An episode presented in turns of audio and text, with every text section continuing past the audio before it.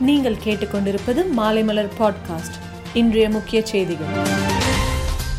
விவசாயிகளுக்கு ஒரு லட்சம் இலவச மின் இணைப்பு வழங்கும் திட்டத்தை முதலமைச்சர் மு ஸ்டாலின் தொடங்கி வைத்தார்.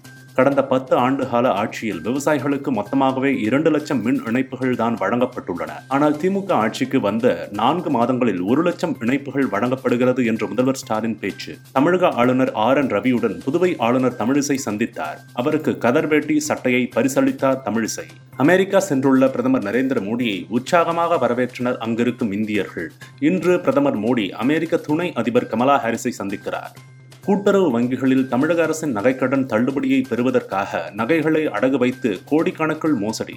மதுரையில் இரண்டு கார்களில் கடத்தப்பட்ட ரூபாய் ஒரு கோடி கள்ள நோட்டுகள் சிக்கின பத்து பேர் கைது. பத்மநாப சுவாமி கோயில் அறக்கட்டளைக்கு தணிக்கை செய்வதிலிருந்து விலக்கு அளிக்க முடியாது சுப்ரீம் கோர்ட் தீர்ப்பு. கர்நாடக சட்டசபையில் வேட்டி அவிழ்ந்தது கூட தெரியாமல் முன்னாள் முதல்வர் சித்தராமையா பேசிய சம்பவம் அவையில் சிரிப்பலையை உண்டாக்கியது. தலிபான்கள் ஆப்கானிஸ்தானில் ஆட்சியை கைப்பற்றியுள்ள நிலையில் அங்கு உள்நாட்டுப் போர் ஏற்படலாம் என்று பாகிஸ்தான் பிரதமர் இம்ரான்கான் எச்சரிக்கை.